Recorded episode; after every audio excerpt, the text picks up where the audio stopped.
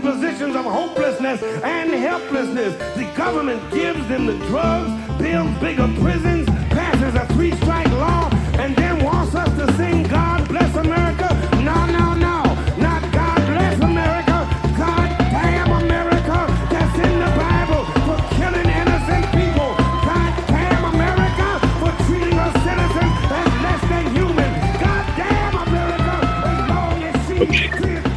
damn, this is a long. I was gonna read the whole thing, but it's long. He wrote like a whole ass paragraph about McCain. Here's what Trump said today through his weird like posting stuff and then getting people to post it on Twitter now because he's banned from Twitter. Statement by Donald J. Trump, 45th President of the United States. Isn't it funny that Meghan McCain, who has always been a bully and basically a lowlife, is now complaining that it was she who was bullied by the slobs and radical left maniacs at the View. This is the fucking former president. He's also he capitalized slobs. It, it's always a highlight when the president starts a sentence. Isn't it funny that? yeah. I made it possible. This is the funniest fucking part. Using the At the- powers of the executive to enter roast mode. at at the request of many of her representatives, I made it possible for her father to have the world's longest funeral, designated and orchestrated by him. Even though I was never, to put it mildly, a fan. Thank you for your restraint there, Mr. President. Why God, does the president have to let anyone have a long funeral? What, where were you involved? It was a state funeral. So I guess Oh the trade off, yeah. Go ahead. Well, I was about to say the trade off was him not going, him not having to go, but then again, no one wanted him there. So it's, uh, Yeah. He should have although gone. he did sort of let us down by not going and giving this speech at the funeral, At the which would have been That would have amazing. been fucking with him. There was always like it was always like that. What's funnier, him not going or him going? It- either way, it's insulting and weird. God, I miss him. Continuing in his own very special way, he was a rhino. Right, he keeps talking about this rhino thing. he called Colin Powell one too. Rhi- Conservation is so important. I'm sorry, he was a rhino's rhino, so he was like a comic. That's like when Like you a have an comic show, even yeah. pointier horn than the other rhinos. yeah, the only the other rhinos understand the meta rhinoing you're doing, and they Right. love A, it. They all a get thicker If you're a- hide. If you're a Trump, rhinos are what you shoot and put on your wall illegally. That's true. Uh, when when a rhino's rhino is on stage, all the other rhinos gather in the back of the room to watch, and the audience doesn't understand how they're all watching him. Because it's a This- rhino talking. We don't understand their language, how they communicate. I'm doing comics comic. Does everyone follow? It doesn't Yes, matter. I get it. Yes. Despite his fighting against me, I won Arizona by a lot in 2016 and won Arizona by even more in 2020. Unfortunately, the vote counters in 2020 were far more important than the candidate. In parentheses, see the determinative report issued Wednesday by the Arizona auditor. This is when he just like sort of meanders off, like Lenny Bruce when he was old and he would just meander off into legal bullshit when he was on stage Yeah. no one cares about this shit anymore. okay. And then he gets back on track and goes, I have since found out that McCain, who was close to last in his class at Annapolis, that's so funny, said the fake and totally discredited scam dossier to the FBI, hoping to stop the in parent or er, in quotes Trump train. in any event, Meghan should fight the communists instead of explaining how they beat her, hurt her, and made her physically ill. she should go back against the lose in cap capital L losers of the view. the way she fights, he just randomly capitalizes words when he's like extra insulting to someone. well, you capitalize it when you take a pause and go, losers. she should fight back against the losers of the view the way she fights against uh, very good and well-meaning republicans and she would do herself a world of good! Exclamation point, and that's the end of. I don't even know Signed the president. I mean, I didn't stop to think like, why did he put this out? This is just like a what did text. she do? she left the view, and that to him, I think, is the most uh, despicable thing that she Ma'am, would you've not abandoned stay. your post. Right. the fact that she wouldn't stay and attack, attack, attack, and fight back, I think, was uh, despicable to him. Now in our hour of need, when the Trump train is refueling. right? I mean, yeah, to him, that's war. TV is war. So he's Right. like, you know, she's more of a soldier than uh, than her dad. To him, really. More of a Right. soldier than her dad. and then didn't at the get end of it, captured. it's like side Donald Trump as performed by Alec Baldwin. Wow, wow. And then he shoots somebody. Did you guys hear about that? Excellent let's get into it. segue. Thanks. Learn from the best. Um, is it uh uh to did it just happen? Should we not? I don't know. Manslaughter on set. Welcome to the show. Yeah, wait, let's start the show. Hi, I'm Jake Flores. Ah, I'm not Donald Trump, despite the fact you may have been fooled by my flawless impression of him. That sounds mostly like me. Uh, I'm here. Alex Patak is here. And I'm Donald Trump. Anders Lee is here. St. Paul's favorite, Anders Lee here. Ooh, Is St. that Paul's so? It's actually We'll not so, but We'll see about that. no one is. Uh, you, it- everyone's too polite to correct me when I say I'm St. Paul's favorite in St. Paul. That's how you Actor become. Alec Baldwin has committed murder on set. yeah. What do you think happened? Like, he's such an asshole that it, you your brain wants to probably tell the story he did something bad and killed someone, right? Well, we have to say before we discuss the many theories, because I feel like this could be another two hours long podcast. Uh, if you are not plugged into the internet, on uh, set for his next hot film, which apparently is largely anti union staffed, Alec Baldwin went to go fire a prop gun. Uh, which just went off with a real bullet and killed the director of photography, which is like one of the most important positions in making a movie. yeah. Also, she was like a young, like rising star in the industry. It's very sad. And then she was murdered by Alec Baldwin Of all the ways to die, of all the Baldwins. I would be so mad if I was like, "Oh, but you, damn it!" Right, there had to be like a minute, like after she'd been shot, where she was like, "With a fucking Alec Baldwin on this cowboy movie or whatever this shit is." Right, and that's the weird thing because it's yeah, it's. uh I mean, it's pretty funny that it was Alec Baldwin, but it's a very sad incident. Um, you know, but if it was, and I think if it was any other actor, we wouldn't have the same reaction. You know what I mean? Like if it was There's a cast of actors where I would have this reaction.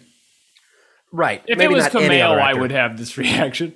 Someone who's someone who's more beloved than Alec Baldwin because a lot of people don't like him anymore. We watch him, but he's not uh, well liked or as well liked as he once was. If it was somebody like I don't know Michael Shannon who plays bad guys, but people adore. I mean, Um, there's a, a million different. Uh, this is a refillable bit. Just a, Sure. just a bunch of different character actors that it would be incredibly bizarre to be shot and killed by, like Steve Buscemi. Why? Like it's all. And there's a whole other angle of it too, where what if you were shot and killed by Mr. Bean? Because you'd be there and you'd be like, I should have known. yeah, he's yeah. just- I walked right into this one. yeah. And then But- th- the narrative right now that we're all pretty settled on as a collective online is uh, uh, uh, the non-union elements of this shoot set up and a non non-union prop master set up dangerous work conditions where I guess like I don't know how like making a prop gun works. Like like if the guy just was like ah I'm running out of time. I I, got- I gave him a real gun I got a real gun no one's gonna notice looks just like a gun Well, This I, I happens believe a lot. It happened on The Crow, and that's how fucking Yeah. Brandon Lee died. Unless you believe the conspiracy theories about the mafia stuff. Well, yeah, I mean that was like 30 years ago, and that inspired. And there were a couple other incidents too, like uh, I think Linda Hamilton went like deaf in one ear during Terminator 2 when she shot a gun in an elevator.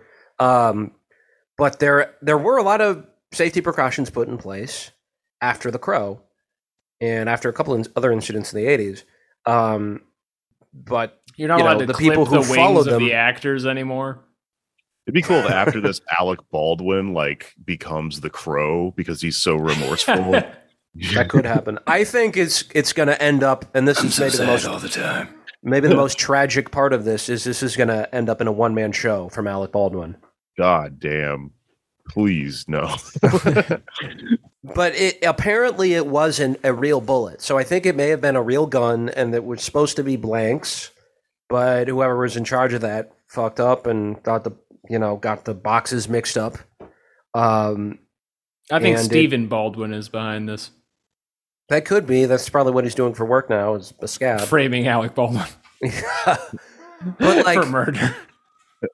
But people, like blanks, are actually still pretty dangerous. But there's a whole bunch of Clearly. safety. Yeah, There's But never this was been a not a better blank. time to talk about this it. Really, this was a, a real bullet. So it's it's just you know this wasn't even a blank. Um, that's how badly they fucked it up. It was a live round. So yeah, sad situation. not funny and sad. But do you know who else is, was killed this week? Democracy, as we all prepare for the next big vote at the voters' booth. Excuse me. November. I'm sorry. It may not have been a real bullet. I guess we don't know that yet. So it may have been a blank. We don't know. yeah, the Baldwin situation is unfolding as we Yeah. speak. I just We'll keep you updated. do you think they were like filming a scene or do you think he was just like gesturing with a gun in one hand and a fucking martini in the other and just like yeah well why don't you bah you know You Well, got to no, it imagine a that guy scene- is always gesturing with a gun. He was supposed to be walking out of a church in, like, I guess, in a shootout, and so he shot. Too many Um, of you are shooting the director of cinematography when you should be going to church. She's not an actor like she wasn't in a scene i guess we'll just find out as this thing un I think Anders knows more than he's telling us. Well, it, it, uh, he, you know, fired it, and in theory, it should have been a safe distance, but maybe that was not the right precautions. There were not taken with distance.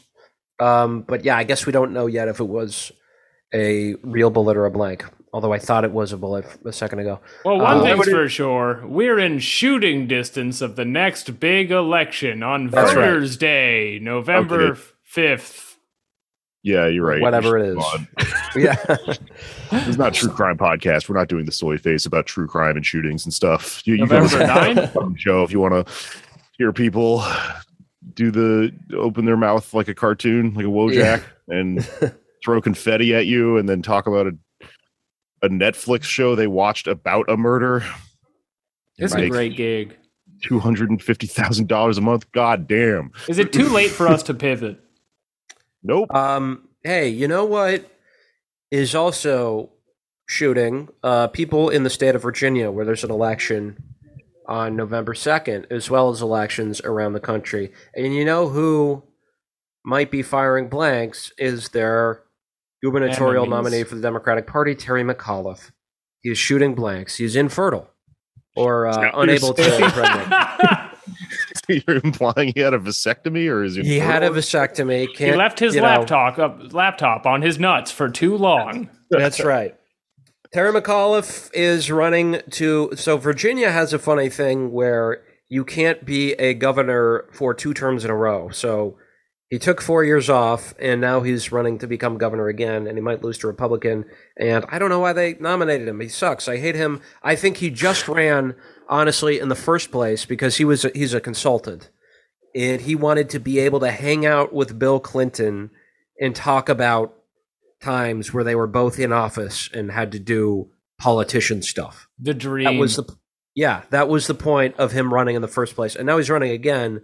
Uh, and this is a guy who, you know, brings in a lot of money, but is like just a shitty candidate, honestly. This is someone who on the way home from the hospital when one of his children was born, he stopped at a Democratic Party fundraiser.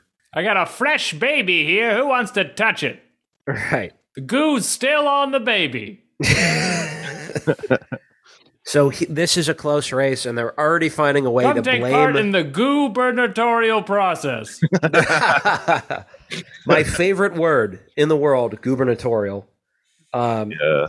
but It he might like a lose comedy club or something. Gubernatorial. Yeah, Yeah.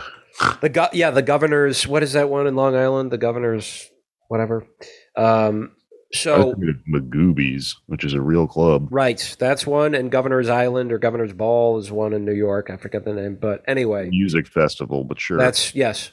they Um, should call it the Gubernatorial Music Festival. I'm sure that Run the Jewels will have a much better time announcing that as they come on stage. yeah, What's up, 100%. goobers? Blah. Uh, but so this is already being blamed on the left that Terry McAuliffe might lose because progressives are holding up this uh, bipartisan infrastructure bill um, that is has some spending on it on roads and stuff, but a lot of it is going to go to private firms to do this shit and bail out of uh, fossil fuel inter- industry, blue hydrogen. They're pumping money into that, which is a shit show. Uh, so they're already finding a way to to blame the left on th- on that at the national level. At the local level, I think there is some hope here and there. Good races happening. A We got- sparkle in the eye of America. That's right. India Walton um, could become the first so- socialist mayor of Buffalo, which would be a huge deal. But I am not uh, holding my breath on this one. It is, I think, going to be very close because Byron Brown is commanding a lot of money coming in and uh, a lot of fear tactics. He's still a write-in, right? He is a write-in, yes. And what I've advised them to do is start the India Walton campaign is to start referring to him as Brian Brown to confuse people. That's pretty good because that if you have a name like that, you get people get really pissed People off. People probably call him Brian all the time. Brian, I'm Byron. I've been mayor for 20 years. and I guess it would invalidate all those write-ins where people got it wrong. But this is probably why they ordered a bunch of stamps because apparently it's legal under New York state law to stamp a name on the ballot. So they're giving voters stamps with the name Byron Brown in good handwriting, and they're just going to bump it on there. This is Um, a real test for like, is our democracy mostly broken or all the way broken? Where a guy who's not even on the ballot can win just by injecting a hundred million dollars into the airwaves before the election starts. Right. And money from Republicans too. It's uh and yeah, this week and I was actually sort of glad this happened to be totally frank, but New York Democratic Party chair Jay Jacobs was asked, "What what's the deal? Why are you endorsing Byron Brown? You're the Democratic Party chair. Someone won the Democratic nomination for mayor of Buffalo and you're endorsing her opponent." And he says, "Okay, well, if David Duke were to become the Democratic nominee for mayor of Albany, would I have to endorse him? Somebody just as bad as India Walton Right. Yeah, Yeah. in my eyes because I'm a vulture. I feel like the second act of this was him going, "Well, I'm not comparing her to David Duke," and then everyone Yeah. went, "Well, what are you doing?" Right. Because You're the That's only one who brought him up. We weren't talking about him before. exactly. I mean, yeah. So he he did add the caveat in the original interview. They're not in the same category. Well, if they're not in the same category, then why are you talking about them? Why is it a problem for you to endorse the Democratic nominee if she's not anywhere near this uh, reducto ab ab absurdo, to use a little Latin example that you're using? Um, I mean, I gotta say, I'm glad that this happened because for a couple of reasons. One, we can't depend on state Democratic parties in most places unless we take them over, like in Nevada. The left cannot depend on the infrastructure and the leadership for these Democratic parties to help us win. They have a vested interest in making sure we don't win. And number two, this is exactly what they want us to not do is win their primaries because it puts them in this position where they have donors and they're part of a political class that does not like the left. That's the main thing they're against is making sure we don't actually give workers, renters control of their livelihoods. And as we Um, saw in the 2020 election, nationally, the political capital class is able to move to head these concerns off. But the question of whether they can do it for like a small town in New York is a is a different test. I want I Or a big city in New fucking- York before we piss off any Buffalonians.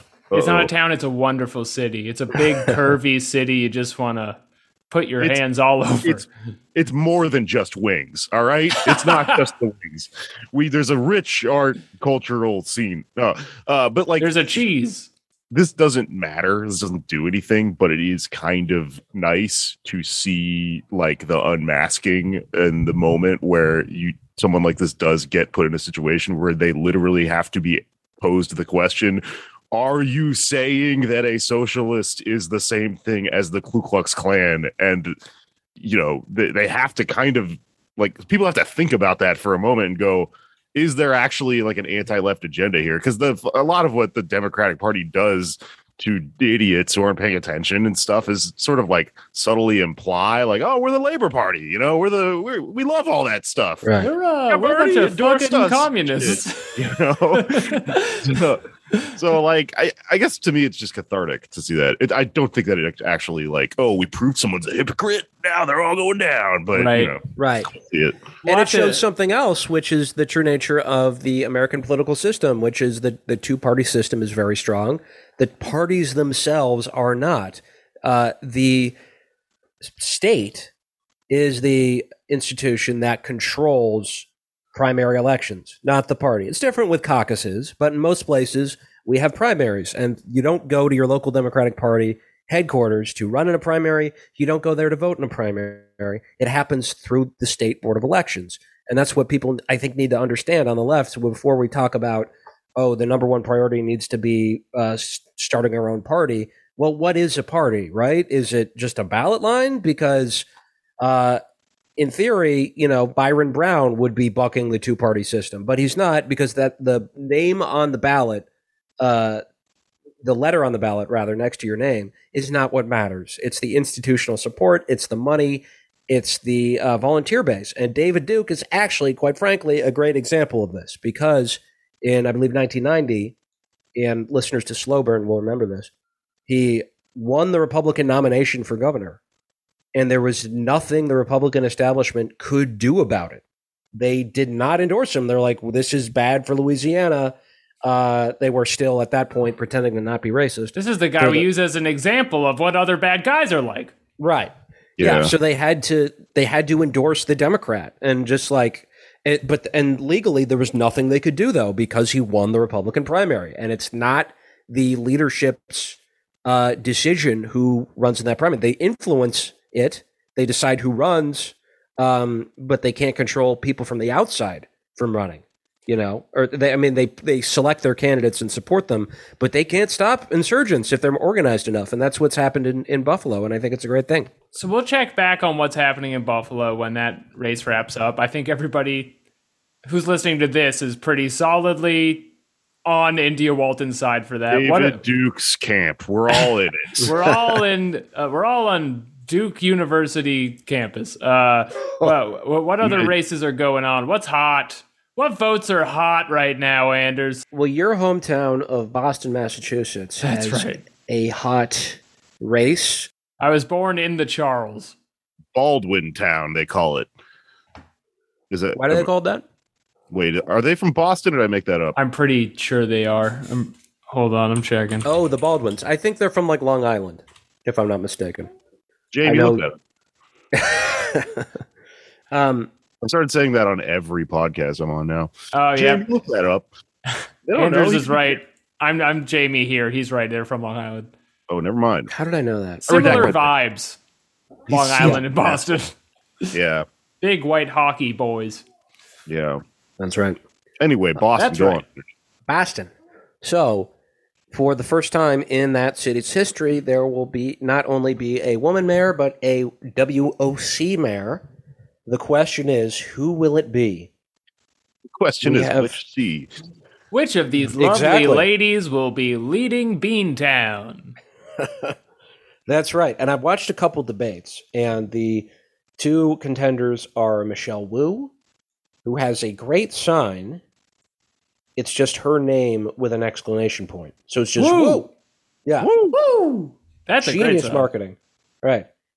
And in the other corner, we, we have Annissa Essaibi George. And watching the debates from an outsider perspective, uh, I prefer Michelle Wu, hands down. But um, I, the debates I watched, it seemed like Annissa Essaibi George gave a better performance. Uh, and a lot of that has to do with the fact that she has an incredibly thick Boston accent. So thick, she cannot pronounce her own first name. That's so good. It's like a fucking roast joke. Yeah. and this is what I don't understand about Boston, right? Because she says her name is Annissa and she pronounce it pronounces it Anisser. yep. And they have this very strange maybe you can explain this because Boston is famous for dropping R's. Right. A car in Boston is pronounced ka, Ka. but then they Have they it, put yeah. the R's back in at places they're not supposed to be.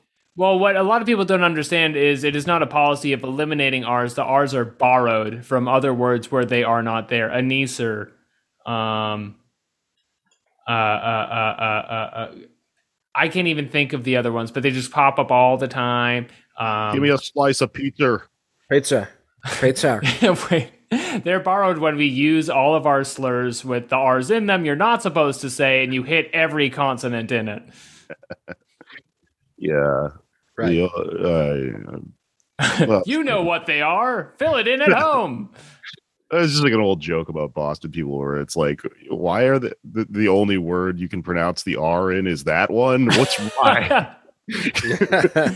Not even specifically thinking of uh, you know the the N word. I'm mostly thinking of the R word, which has two R's. You just slam right. with every Well- dropped R in your vocabulary. I don't know if the Boston accent gets the second R in. It's my word, so I can say it. Uh, the R soft E R. T A R D. Mm. You know, it's usually Todd and not er, hard, right? Well, it depends Yeah. on how passionate you are that day. Okay. No, it depends if you're down, you know, if you're like a rapper, like you're saying, like my, you know, Yeah. friends over here. Or If you've been you're- given a pass, Let's get Bostonian in here. Yeah. Um, like that fucking that song was so bad. I can't believe they said that. I think it was great. it was the most popular song in the nation for like two Yeah. years. Before it was just thought that changed to the time. Bef- the Great Betrayal when it was changed to Let's Get It Started in here. That's true. They're I love covering that it song. up. As a There's not the words. I thought those were just separate verses. oh, are they okay? No, no, maybe Anders is correct. They did the the radio version is "Let's Get It Started," and then they also organically say that in the song as a rhyme. But uh we know what they're saying. Yeah, They're talking about doing so many drugs. I thought it was couplet. It was let's get it started in here, comma, let's get in here. You know? it. Yes, well, that is what it is. But for the radio version, they say the same thing twice I see. Okay. Yeah, on account of how incredibly offensive it is. I mean, as someone who was called has been you know called the R word a number of times for a good reason. I I think it's a good word and it fits. I don't say it because people will get mad at me. That's my only reason. it's Uh, but I- Latin. there you go. It using fits. classical music. it fits in that song because it's about you know letting loose and being free, really, and that's the essence of being a bleep. That's right, Anders, and thank you for giving me that pass. But uh, what other what other elections do we want to talk about So, before well, we let, segue yes, let me, here? let's talk about Boston. So, um, I watched a, a couple of these debates, and Annissa Essaibi George is hitting strong. Like she's coming out negative, and at the first debate, they were afraid to sort of uh, get tough with one another, and then. Uh, Annissa Essaibi George is like, I'm the one who's in community. I don't think you're in community. I'm in community all the time. I'm getting things done on the city council. You're not getting things done. And uh, you want to defund the police um, because there's, you know, that's an issue in this campaign. Uh, Michelle Wu wants to reallocate money as India Walton does, to things like mental health services and have police do less shit, which is good. Um, and that's, of course, uh, being, you know, uh, pitched as this is a, this is a defund race. Um, and I love how stupid issue- everything is all the time. yeah, It's, it's the only way a- I wake up in the morning to see what is being misunderstood that day. Right. And another thing she's being accused of defunding is the T train, public transit. That's the that's the subway in Boston, right? The T. It's like their My L. opponent hates the red line, and she doesn't want anyone taking it all the way to Sandwich. I mean, honestly, yes. She uh, Michelle Wu is being accused of wanting to defund the T train, and what does that mean? Well, she wants it to be free, which is something they have done in Boston with a bus line, and it's been very successful because even if it's not that much money, you're running to catch the bus. You don't have a lot of time. You know, you're you you got a really small time crunch in between class and work, and you don't have time to go to a corner store, buy a pack of gum, get two dollars in change back, and use it on the bus. It's so much better for it to just be free for everybody. Dude, it should, when you pay taxes, it should be free and it should run 24 hours, and there would be so much less drunk driving and all sorts of shit. It's exactly. fucking abysmal that this isn't a thing in like every city. This country is a fucking failure. It's insane. Right. So we have that and bathrooms everywhere. We do not have a society. Uh. Right. My And opponent it- is trying to get rid of the Charlie card because she is trying to defund the Viet Cong and all the ways they support our public infrastructure. But so that is the talking point being against some of the talking points being used against Michelle Wu uh, and the Wu train, which is another uh, I think genius slogan. Um, so after this debate, I was like, well, shit, Annissa Essaibi George is going to win this thing because she's got the accent and she's willing to go negative. Michelle Wu, quite frankly, I like her policies. I like her. She is not a great debater, and when she's speaking, a lot of the times it seems like she's about to start crying. You So kind of make it sound like she is the Elizabeth Warren, like second in command, kind of And like she- she's the appointed Warren follow up. She is. She was endorsed by Elizabeth Warren. Um, Ooh, the kiss. However, after I watch this debate, I see a poll. Michelle Wu is winning by 30 points in the Oh. polls. Damn. So, yeah, so that's a good thing. Um, it's The I, I most racist city in America wins again.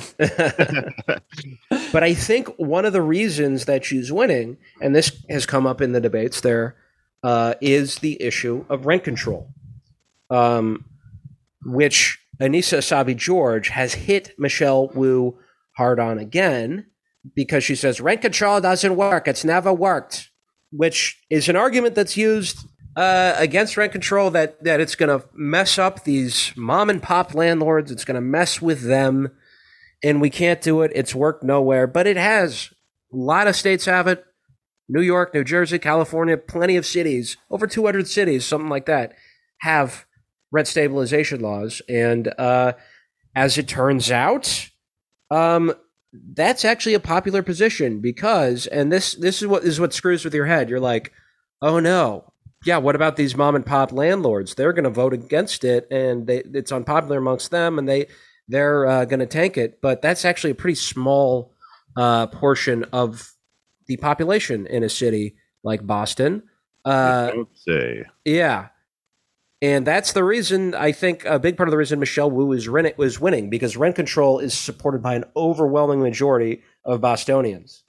See, you you may be able to trace it to something as clear as policy, but what you have to understand is there's a psychological element, and, and this is between two key characters in the Boston diaspora, which is the uh, furious townie who is screaming all the time for no reason, and the woman who won't stop crying. And the woman who won't stop crying usually carries a more powerful social uh, social display. Like you will get kicked out of class by the person who's screaming all the time, but you get kicked out of school by the vice principal who's crying. Yeah. Mhm.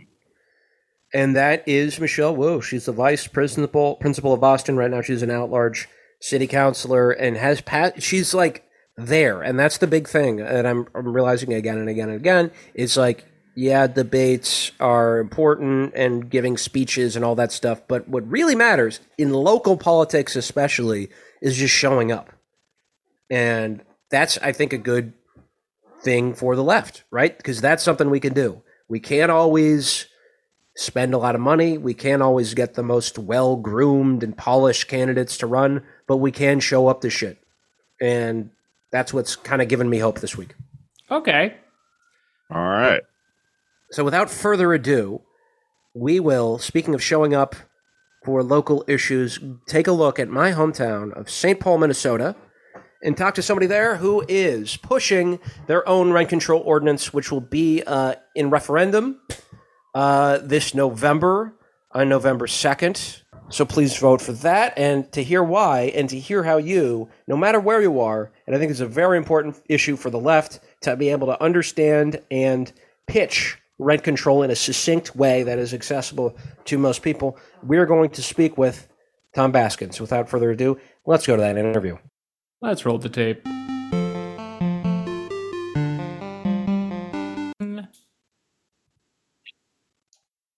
We are now joined by a man some call Mr. St. Paul, and that is Tom Basgen, who is the uh, mastermind. He's uh, fully behind. He's he's pulling the strings behind this evil campaign to destroy the real estate industry in St. Paul, Minnesota, uh, with a ballot proposition that is to establish rent stabilization in my hometown of St. Paul. Uh, Tom, welcome to the show. Thanks for having me. Mr. So- St. Paul himself. What can I say?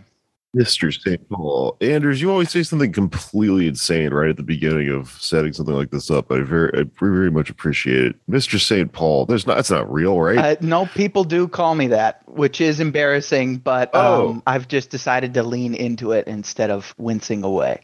How did that How did that nickname come about? Uh, I um, live in St. Paul, and as you know, Minneapolis is right across the river, and um, we have a fake rivalry that I take very, very city seriously.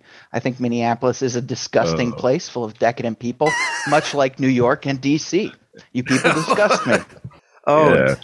yeah. I mean, I'm from St. Paul, and uh, I here's the thing I've thing. discussed it with myself. Somewhat. Well, yeah, that was that predated my leaving St. Paul, but uh, I actually like Minneapolis. I lived there for a while, but this is my big bugbear: is people forgetting that St. Paul exists. And that's a constant through line. As somebody comes to, I don't know, the Xcel Energy Center and does a show, they're like, "Thank you, Minneapolis," and it's like, this is not Minneapolis. It is St. Paul. Katie Couric famously said that the RNC in 2008 was in Minneapolis. Oh when it was my literally God. in St. Paul. Um, I have friends. She'll never recover from this. Believe it. This is this is the level of like Midwestern fucking self respect that some people have. I have friends from St. Paul who will say, "Yeah, I'm from Minneapolis," and it's like, come on, Shameful. you're from it's you're from St. Paul, so I Have some appreciate. fucking pride. yeah, That's right. I The Juicy Lucy you. goes Yeah. across the border, buddy. you bring in. So, well, I have to ask though. Uh, speaking of nicknames, do you think that, and maybe this will be a referendum in future years, but should the city return to the name Pig's Eye, which was its original name? Oh, absolutely. Uh, I think that the mayor should have to be drunk on rum like Pig's Eye Parrant at all times. In case people don't know, St. Paul was once known as Pig's Eye because that was the founder, a pirate named Pig's Eye, who founded it. What? Yes. It- That's so I much know. better. I mean, you brought this up to me before we started recording. Why is there a pirate in Minnesota? Minnesota is not near the sea. This is a big deal for me, pirate wise. he was a uh, Quebecois fur trader. Yeah, Yeah. and he swindled literally everyone who spoke to him. Beautiful man. So Right? got, it's not like important you're on a ship so much as that you just are like an untrustworthy lout, and that makes you a pirate. Yeah, you Well, could be the I mean, Mississippi we're- River yeah. does go. d- The Twin Cities are divided by the Mississippi River, Right. and there's a lot of uh, no good nicks doing mischief on the Mississippi. That's a historical through line. Wow.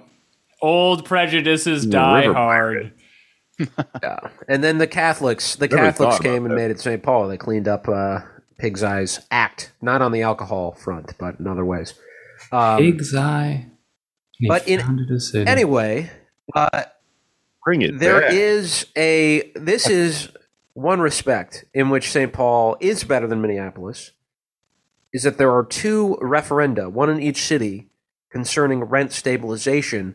And is it fair to say that STP has a better one than Minneapolis's? Yes, I think that's uh, very much true because uh, the St. Paul ordinance actually imposes uh, rent control or rent stabilization uh, of 3%. So no landlord would be able to raise your rent more than 3% in any 12 month period. Whereas the Minneapolis ordinance is really just a permission slip to the city council to allow them to propose rent control ordinances themselves. And that's because the reason they need that permission slip is that at the state level, uh, there is a preemption uh, where no city can, through its legislative body, can enact rent control. But if the citizens bring it through a uh, ballot petition, then you can get rent control on the ballot. Nice. And so Minneapolis is, is open ended. St. Paul is 3%. Uh, why 3%? And this is probably a stupid question, but why not 0%? Why not just force every landlord in the city to never raise the rent? So, well, the commodification of our needs, like housing, is a really, really good goal to have. Uh, unfortunately, you may have noticed we have not killed capitalism yet. Uh, Damn. the whole society runs on money still, um, and the way that new housing is built, the way we meet the need of housing in our communities, still does require money. Um, however, that three percent uh, cap number is actually about a percent and a half above the natural rate of rents increasing uh, across the city. So typically, year by year, your rent will go up 1 to 2%. That 3% is there as a hard cap to make sure that there's no gouging or extreme uh, rent raises when, say, ownership change, but nothing else about the property changes. Okay, and you so you this uh, has been on the ballot since June, or the got the requisite number of signatures in June to be on the ballot, and it has, um, as you might imagine, caused a bit of controversy in St. Paul, which is saying something. Um, there have been dueling articles in local publications and outlets, uh, one of which was written by, and there, you have a great Twitter thread about this from uh, a month or two ago, a certain someone who's a friend of yours Yeah. who uh, wrote an anti-rent control uh, screed in MinnPost and is not necessarily anti-rent control in general, but says that this particular uh, proposal in St. Paul is way extreme because um, it applies not only to existing housing but new housing. Uh, what were some of his arguments, and why is he wrong? um, well, uh, yes, uh, I won't name names because I don't need people talking shit online because he is still my friend despite us screaming at each other for the last month. Um, but this fella and his anti rent control uh, argument uh, really boils down to three things because he's correct. The St. Paul ordinance is strict, and he thinks it's too strict. I think it's just right because if you give a landlord an inch, they will take a fucking mile. So uh, it boils down to three things. The rent control ordinance we have does not leave an exemption for new housing. So if a developer builds a new uh, building, the rent control applies to them. Typically, that's not true. If you build a new building, you get a grace period of however many years uh, where you can change the rents as you will in order to try and find the greatest profit for that building at the start of its life. Uh, so we don't have that exemption because people live who live in those new buildings deserve protection too. The next argument is that uh, the rent control ordinance is not indexed to inflation. Ooh. So because this percentage isn't attached to inflation, uh, uh, opponents say, well, how can, if inflation goes up, how are landlords supposed to make a profit? And to that, I say, I would be happy to listen to that argument as soon as my wages are indexed to inflation as well. Mm. Hmm. The third argument is something called vacancy decontrol. And as New Yorkers, this might be a concept that you're aware of, where when a vacancy decontrol is when an apartment uh, is empty or vacant of a tenant, it is decontrolled from the rent stabilization. So if an apartment is empty, you can set whatever rent you want. Not so in St. Paul, because having that vacancy decontrol really incentivizes landlords to be as big of bastards as possible. Because what better way to get rid of a Mm. tenant and raise that rent higher and higher than to make them fucking miserable? So we don't encourage bad behavior here in St. Paul. You toe the fucking line. I just wanted to say that the general philosophy here, I think, is the thing to pick up. You can't give a landlord an inch. It's if you give a mouse a cookie, homelessness will run rampant through our city. True. Yeah. And it's funny you mentioned vacancy decontrol, and that is a term I certainly remember from the uh, rent control push in 2019 in New York, which I was full disclosure involved in uh, a little bit. But it's I don't remember what it means until you just said that. I remember talking about it to uh, voters and you know residents and uh, explaining it, and then it just left my head because so much of this stuff is ultra freaking wonky right? And it's I think partially by design that these issues are extremely obtuse. They affect everybody who rents. Just everyone in my entire family uh, is a renter in St. Paul, but the the logistics are so over everybody's head. Um, and some of that is unavoidable, but uh, the sort of way that uh, rent control is sort of is um, they're able to stop it in a lot of places is sort of deferring to this uh, economics um, sheen, right? This stuff is complicated. Uh, we got the market, and this will screw up the market, and your intentions are good. This is what they said on Freakonomics. The intentions are good, and the immediate uh, impact is good. Rents go down, but it's bad because in the long run, something else bad might happen to the real estate market. It's kind of what I call um, butterfly effect economics, right? I think those those freakonomics guy don't they don't understand the free economy as well as they think they do. Exactly. Yes. And in their view of the free economy, you give a mouse a cookie in 2021, and the you know in 2025 the mouse will want another cookie, and that will destabilize markets in real estate or whatever. So if you much allow of this, a mouse to invest a cookie at three percent interest every year, the mouse can then later afford to buy a cookie and then start production of their own cookies.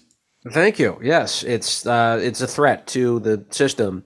Um, but yeah, how how much of this it just comes down to this sort of platonic view of the market, um, and how should we go about that argument? Is just you know this is going to screw with the market, so you know their intentions are good, but the the uh, causality or the uh, impact ultimately is going to be negative. How do we how do we address that?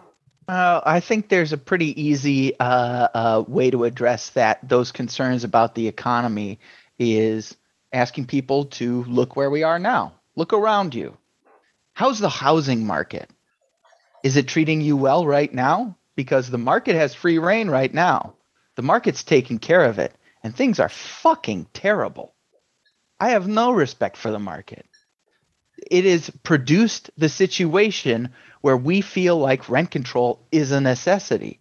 We are here because the market has failed again and again and again because the market does not solve the problem of housing. The market solves one problem and it solves that problem perfectly every single fucking time.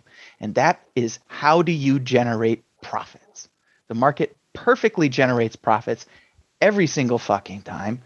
And the best way to generate a profit, the best way to motivate people to spend money on housing is to have the strongest motivator to spend money possible, which in the case of housing is homelessness. So, if you are working within the frame of the market to solve your housing problem, there is no universe where you will be able to completely defeat homelessness because that's built in to help the market achieve the maximum amount of profit. And that's what the market's interested. It's not interested in whether or not you are safe and secure in your home. It's interested in the money. Right. And one of the rebuttals too to this will be, uh, hey, but you know, we don't live in uh, a society where the market has been limited yet. Therefore, we need housing, and the only people who are going to build housing is the private sector. And what this rent cap will do is decrease the supply of uh, rented housing because this has been studied. And overall, it does not actually decrease the supply of housing in general, but rental uh, units specifically, rent control can have an impact on that. But what say we to this the supply issue? I would love to own my own home. Oh, so this will open the door to greater home ownership. Is that what you're saying? Yeah, I mean, if if that's if the housing supply doesn't decrease and uh, but the number of renters in the city decreases, that means more people are owning the place where they live. And to me, that's not a bad thing. Right. Like, it would be great because home ownership is just you buying rent control for yourself. Your housing costs don't change once you buy that home. So, why shouldn't the tenants of this city have the stability that comes with a mortgage and home ownership? Hmm. So with rent control on the ballot coming up, what what are the what are they throwing at you in St. Paul? Like how much money is on the other side trying to sink this?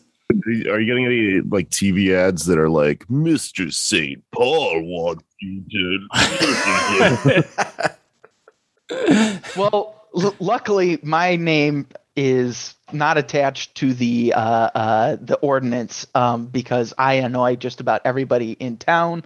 Um, so my presence is not necessarily a benefit. Um, but HENS Housing Equity Now St. Paul, the organization that is uh, running this campaign, has been running uh, commercials themselves with a budget of two hundred and fifteen thousand dollars that they've managed to raise so far.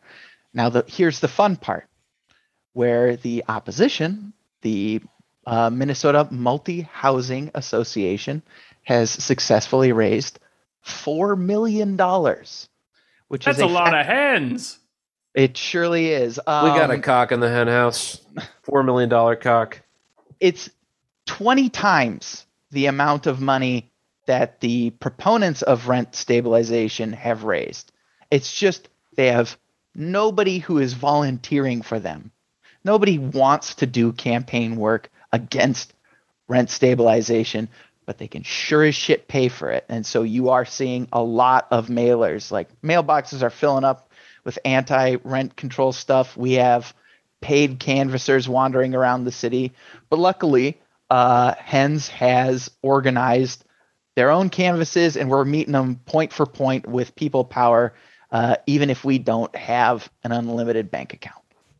Right, and the paid canvassers uh, can be, I think, pretty hit or miss in my experience. Uh, mostly on the miss side because you know they're not, they don't actually necessarily care about the issue. Uh, right. you remember 2020, Bloomberg, who I believe opened up a shop at where the uh, where the Money Pig used to be, right That's on, right. on Dale Street. Yeah, the Money um, Pig. The Money Pig, of There's course. a cock in the Money Pig house. Muddy Pig. But they, uh, so many people working for Bloomberg were just f- f- effing off, basically, when they're supposed to be canvassing. And I think that's why he didn't follow through on his promise to give them health care through the uh, general election.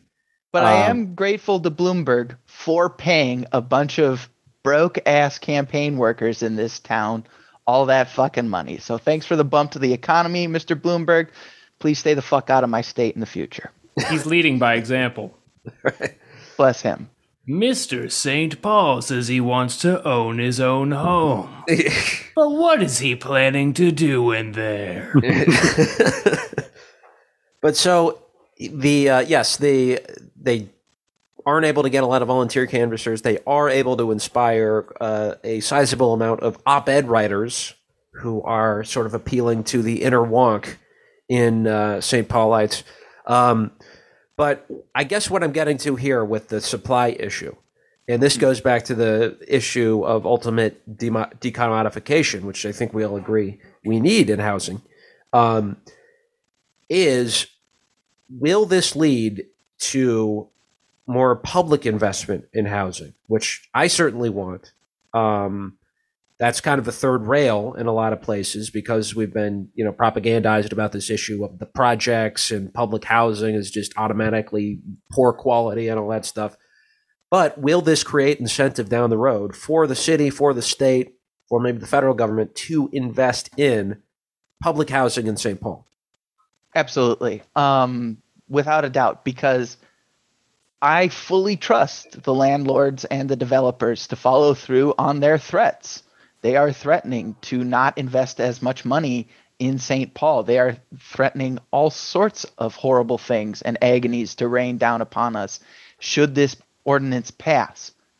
But I am tired at living at the end of their knife. I'm tired of having the housing market in our city having to pay tithe to their profits. And when rent control passes, rent stabilization passes here in St. Paul, it's not going to cure the problem instantly, but it's going to put the power, it's going to move that power closer to the tenants. And we need to get to a place where we're taking care of our own problems without having to cut off a huge chunk of our efforts, energy, and resources to give to people's profit motives. If we mm-hmm. want everyone in St. Paul to have a home, let's just solve the problem directly. Let's stop playing this game. Let's stop turning knobs and dials trying to get the market to behave. Right. Let's just spend the money on the builders, build as many houses as we need, but we're not going to even get to that conversation. We're not even going to be talking about things like a public bank until we put some pressure on the opposition, until we can prove that they are incapable of solving the problem, which I believe they are. And what are they saying to the issue of like homelessness, for instance? Are they just like, we're going to, you know, cut a $300 check every month to the Dorothy Day Center and get some like 15 extra beds there? Like, what, what's their proposal. We're making more pointy benches outside the McDonald's. Right. This, uh, the clowns are going to be sharper. Seen these benches in I don't know if they have them in, in Minnesota, but here in DC, there's a bench downtown that has a statue of a homeless person sleeping on it.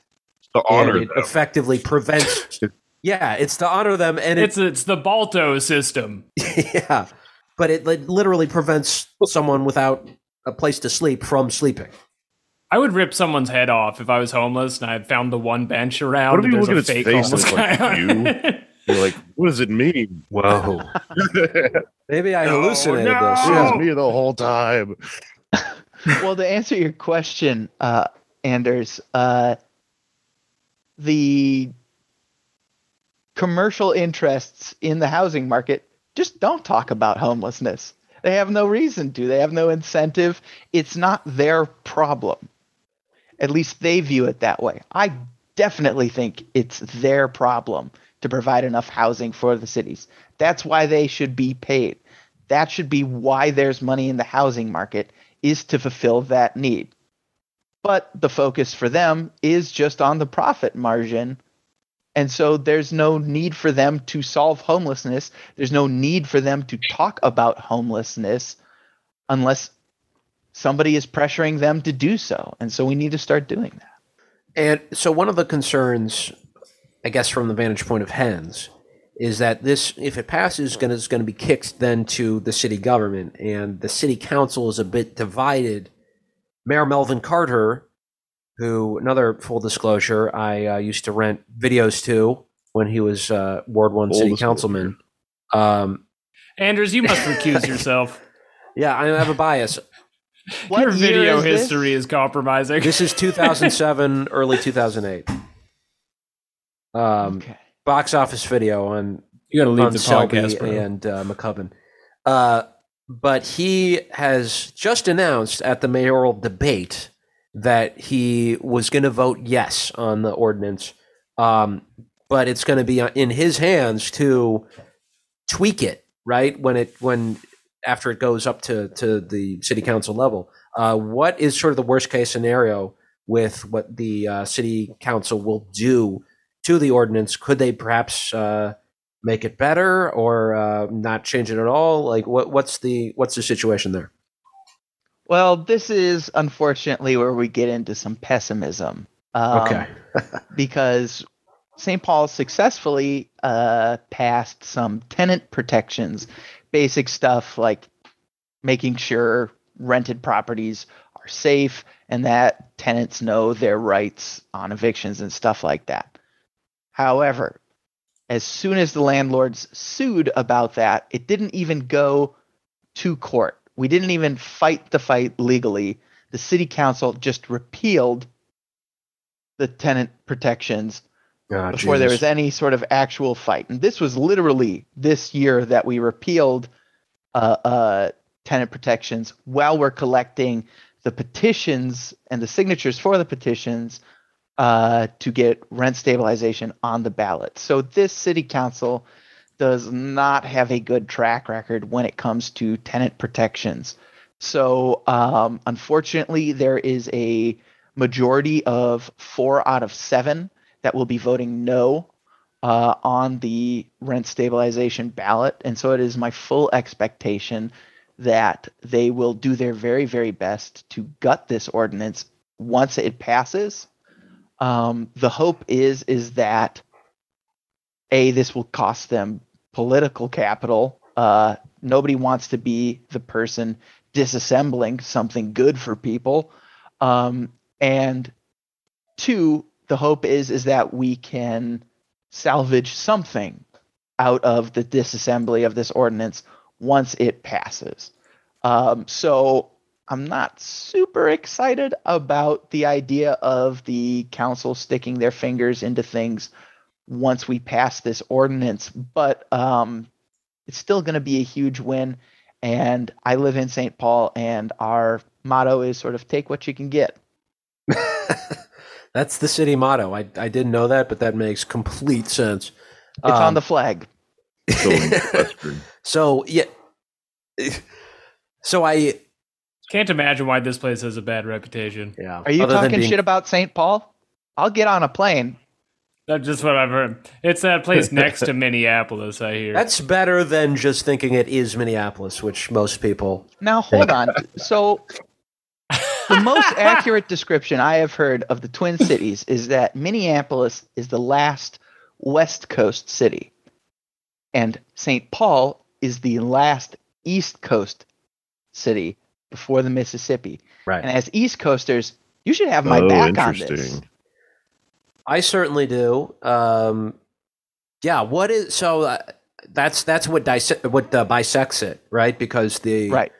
um, Timberwolves are technically in the NBA West, whereas if I'm not mistaken, and I don't follow hockey that much, but I believe the Wild, which plays in St. Paul, they're in the East. Is that correct? I believe so. Yes. That's how I. That's how I imagine East and West. But yeah, but literally, uh, the Mississippi River does. That's where East and West in the country uh, goes down. So yeah, I. Anyone on the East Coast should have St. Paul's back, and and again, Catholic as hell. Which one That's is right. Tia and which one's Um, Tamera? If we're talking twins. Ooh. I'm not going to play this game with you. It sounds like I got Anders. Tia's roped the brainy one. We St. are Paul. idiots on a Zoom call. I'm not going to play this Dis- Disney Channel game with you. It's kind of a Like, Tamera response, Oh, a little Jesus bit, isn't Christ. it? Yeah. Coming from Mr. I think Paul St. down Paul here? is Lisa. That's what I'm going to say Okay. There we go. because it's the hottest. Um. Anyway, so well, speaking of across the river, Minneapolis has, of course, the ballot initiative we just mentioned. Uh, their sort of uh, bit of a half-assed rent control measure, although it may stand a better chance of passing because it has less teeth. But they uh, have a couple other ballot measures there as well. Uh, one of which uh, I think a lot of uh, left wing people in the country are focused on, and that is creating a Department of Public Safety that could one day potentially subsume the Minneapolis Police Department. Um, what does that ballot say, initiative say, and uh, how are its prospects looking? Yes. So there are uh, three ballot questions in Minneapolis this year, and the Department of Public Safety question that we are talking about is the second question of three. And so uh, if you vote yes on this ballot question, you are in support of a Department of Public Safety. Now, this doesn't abolish the police, it does not defund them. It just strips away a lot of the charter based protections and really rigid rules that are there to support the Minneapolis Police Department, like minimum staffing levels. What this uh, ordinance question will do, if it passes, is it will allow resources to be spread out more evenly uh, uh, and allocated in such a way that we can better address the actual problems of the city instead of spending uh, every red cent on the cops. Is the hope that once we have a Department of Public Safety, we can then transition that to a Committee of Public Safety to start chopping people's heads off? Well, um, as a St. Paulite, uh, I do not care what the disgusting uh, Minneapolitans do with their city or their time.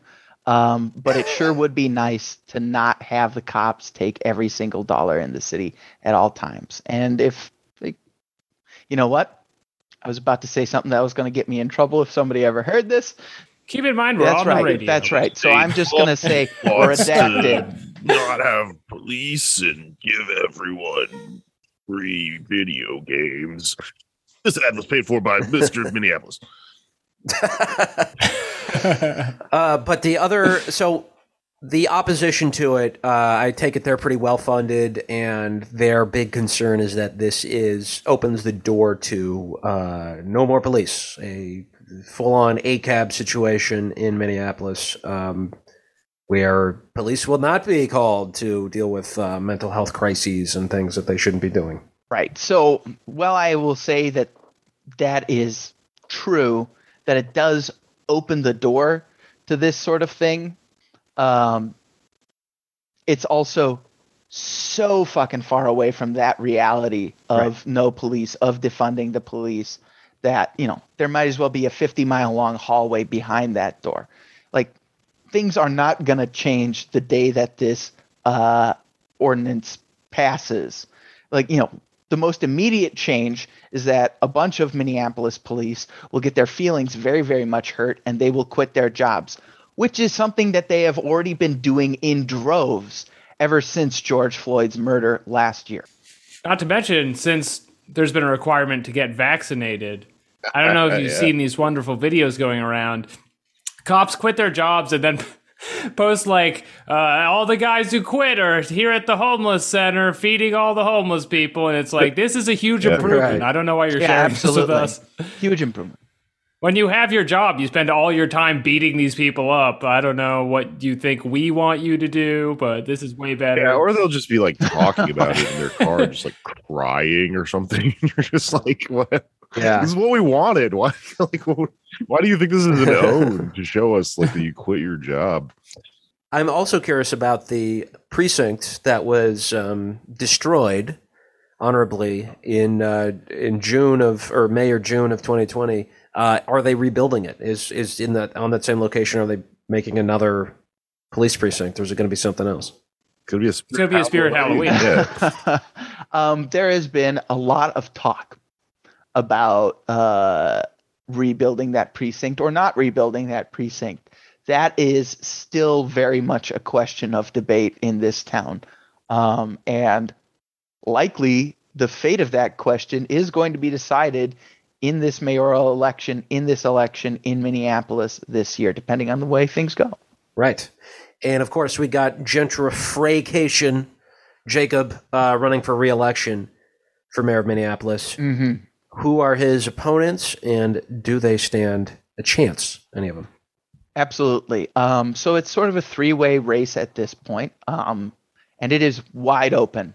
Uh, anybody who tells you they know what's going to happen, uh, they are talking out of their ass. So uh, the candidates running are Jacob Fry, uh, the slimiest mayor in all of the Midwest. Uh, we have Kate Knuth, who's sort of the uh, mm, more moderate Democrat who is a vast, vast improvement over Jacob. And then we have uh, Sheila Nezhad, uh, who is a probably the furthest left of the three candidates running. Um, and it's been an interesting race to watch because Jacob has all the money in the world, has the incumbency and every advantage, and he has run, I wouldn't say a strong campaign, um, it's gotten to the point where all he is his, a weak mayor. Technically, Minneapolis has a weak mayor system, so he can't legally run a strong campaign. That's in the uh, charter.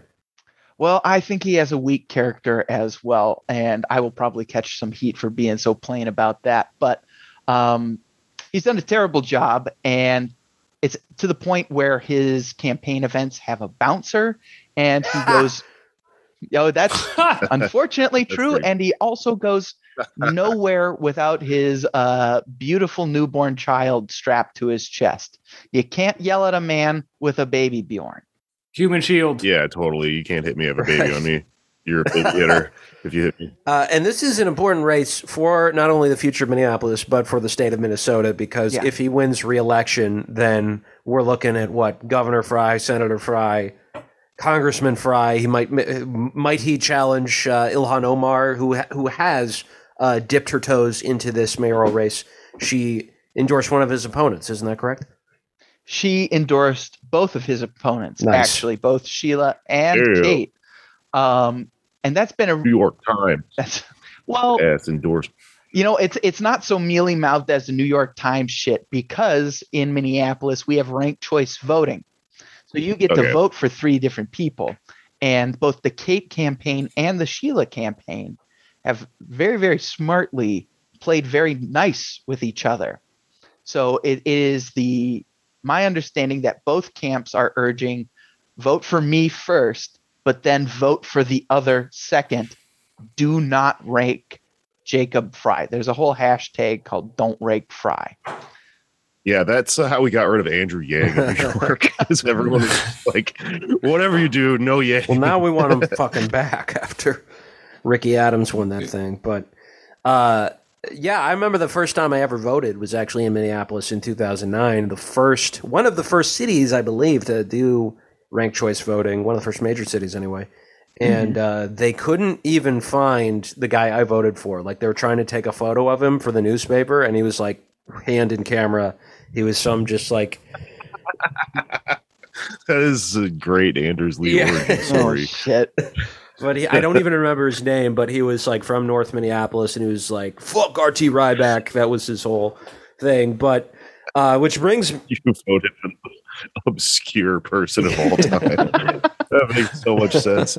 first person I ever voted for. That was eighteen. Um, but uh, this brings me to, I guess, my last question as we're rounding out here. Uh, who has the better cranks? Because Minneapolis, it, one of the candidates there is Bob Carney, who has, I was shocked is still alive, but he's been running for every office since like 1985. Um, he's a shiny headed bald man with Coke bottle glasses who is a Republican, but he's running to make the Republican Party a liberal party once again. Uh, and one of his planks, at least at one point, got to get these important issues out there. Right. But one of his planks at one point was to like build a bike skyway from I think Minneapolis to South Dakota or something like that. He's a very wacky guy. Uh, but What is a bike skyway? well, we have these things in the Twin Cities called skyways where they connect buildings. You can walk basically across. Like elevated platforms. yeah, yeah. He wanted to build a big bike highway, uh, which is a Four cool idea. bikes to In the the American sky. South. I guess so. I No, no, South Dakota. South Dakota. So okay, yeah. South West. Dakota. South Dakota. It's still far away on a bike. Yes, Am absolutely. I crazy here? South No, it's Dakota. hundreds of miles. by the way, has probably you will relate to this as someone who lives in Minnesota. The catchiest theme song ever. They play ads for South Dakota on air in the Twin Cities all the time because they want people to go on vacation to it. It's like South Dakota. It's like Ivan Neshniaj. Honey, let's Yeah. go. I wow, it's what a great hypnotic. ad. I swear to God, like 15 years later, it's still stuck in my brain. But anyway, We got wide open spaces in all the places that you want to go. South Dakota. South Dakota. Anyway, in St. Paul, Take a bike on the Skyway and have a time. great rendition. But in St. Paul, we have, and I watched a bit of the mayoral debate there. Uh, not as competitive, I will say. Um, and by the way, just another leg up on Minneapolis. They because TPT Almanac, the local sort of PBS affiliate, uh, is based out of St. Paul. All the Minneapolis candidates had to go to St. Paul to debate over who gets to be mayor of Minneapolis, which I thought was a little fun thing. But um, we have in the mayoral race there Frogman, a guy who wears frog eyes because he's from Frogtown in That's St. right. Paul. Uh, The Frogtown Crusader. that's right. Who is the better crank? Can you explain the words that are coming out of your mouth? Okay, let's slow it down for Jake. Um, the Frogtown Crusader is a young gentleman who loves running for public office, and Okay. he wears frog eyes on his head and a Okay. green blazer. And that's sort of All his right. character is that he is the Frog Town Crusader. Now, when I say frog eyes, I do mean that he has filled two green socks and strapped them to his head and put eyeballs on the end of them. And so they sort of dangle jauntily on the side of his head. And he does look like a sort of deranged green Noid. Yeah, that's not what frog's eyes look like at all. That's very much more noidy. Yeah, But uh, you, who am I to get involved in Midwest politics? I don't understand. And uh, to the the question of better cranks, I would see your Bob Carney and raise you a Bob Hosko, who has also been running uh, for public office since before I've been alive. And this man, beautiful brain, beautiful brain. He wants barbed wire around every train station in town. He wants an avenue of flags. That's right, up and down University Avenue. He wants a flag 75 feet tall, every fucking block from nations all around the world. And why do you ask? Because business. Do you want me to elaborate on that? Absolutely not. Because people will come to see the flags, and then while they're there, they'll maybe buy something. No, Alex, we didn't even get that far logically. We got to business. End of thought. the word business. what? Flags in business. What do you not So he understand? come wants to make Frogtown, which is a neighborhood in St. Paul, he wants to change Yeah. it into Flagtown. Is that what you're telling me? Uh, no, he Oh. wants this to be a flag city. Mr. God. Every St. single Paul wants to make Frogtown into Flagtown. What is happening in my mind? I right feel now? like we're having a collective stroke together. yeah, no, uh, our cranks are that much more powerful in this town. Okay. I like the frog guy a lot. Well, you heard it there. Uh, but then also um, multiple. Everyone's named Bob, and they all have a flag-based agenda. This is insane. yeah, a lot of Bobs. A lot of Bobs. Welcome to the Midwest. We're morons. Great. Um, sky bikes. Woo.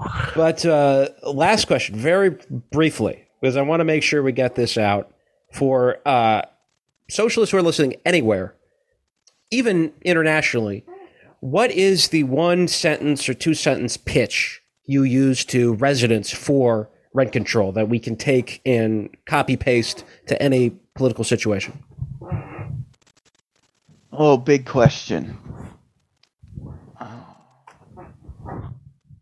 I should have prepped you on that first.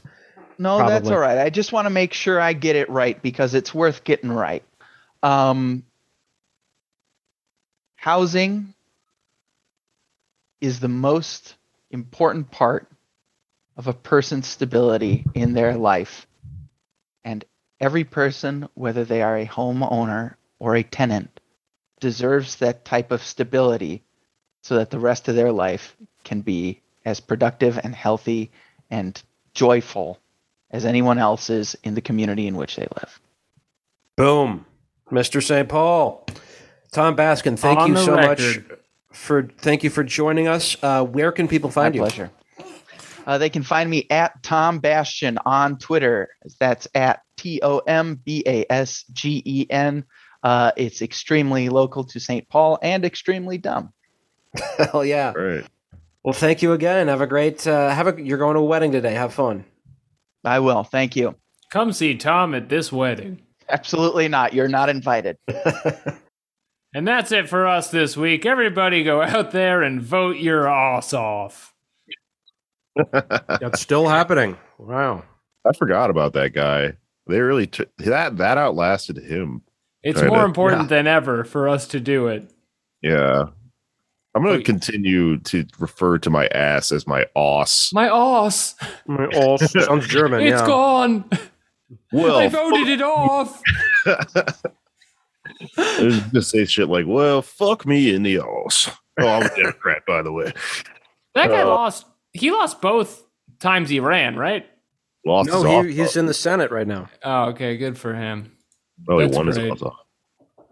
Yeah. You He's- do plugs. He's so great. I think we should probably tell everybody where to find us and then Plug never our record again. yeah. Hello, everyone. I'm going to be at the Fest in Gainesville on Halloween weekend. Also, be in Jacksonville uh, November 1st at, um, oh shit, it's at Eraser Records, not at Rain Dogs. Eraser Records, I think is the name of the venue. It'll all be on my Twitter. Um, the other podcast is Why You Mad. That's it. Anders? At Anders Lee here on Twitter. Other jobs redacted tonight. You can find that on YouTube and portable.tv. And um, if you are uh, in the Twin Cities and you liked what you heard about hens, then you can get involved. We'll link their Twitter account at H E N S T P on Twitter, and you can find out stuff to do for them. They need canvassers. Um, in Minneapolis, you know how to vote. Anyone but Fry, and vote for the Department of Public Safety. Vote against making Fry a strong mayor.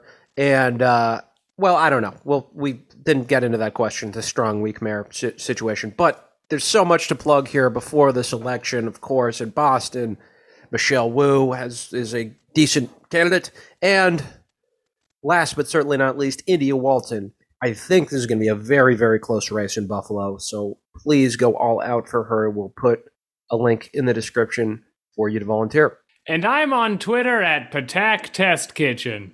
And that's us for another week. We hope to see you at the hen house with the $4 million cock. In Frogtown, baby.